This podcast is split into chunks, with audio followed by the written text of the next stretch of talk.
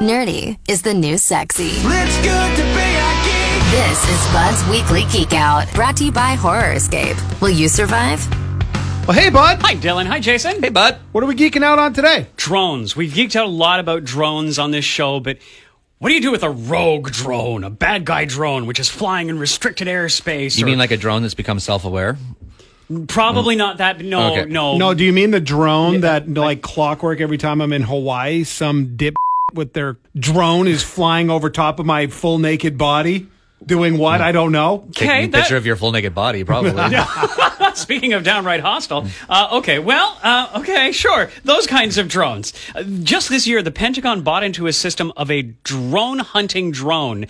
These drones are equipped with net guns.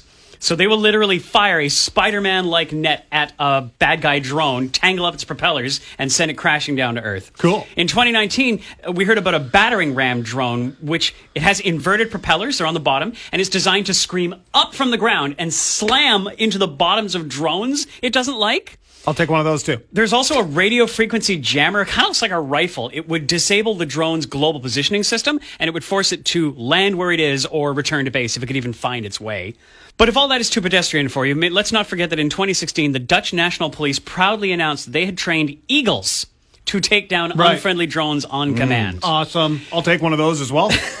you got Not room in quite your car for all this stuff? Yeah, yeah. Speaking of cars, he may not need room in his car because what I'm here to talk about is these all seem pretty tame compared to the top of the vehicle mounted drone dome defense system, which uses a high powered laser beam to literally fry unwelcome drones from miles away. Okay, so how does this work then? Artificial intelligence. The drone dome can reportedly detect objects that are three inches square from over two miles away. And once the hostile is detected, its course is tracked, calculations are made, and a high powered laser, as a reminder, laser is an acronym for light amplification stimulated by emissions of radiation. A hmm. frickin' laser first burns out the camera lens on the drone, then it literally fries it from the inside. You can see sparks coming off one of the drones in the demo video. Is it too much to ask to get a car with a frickin' laser on top of it?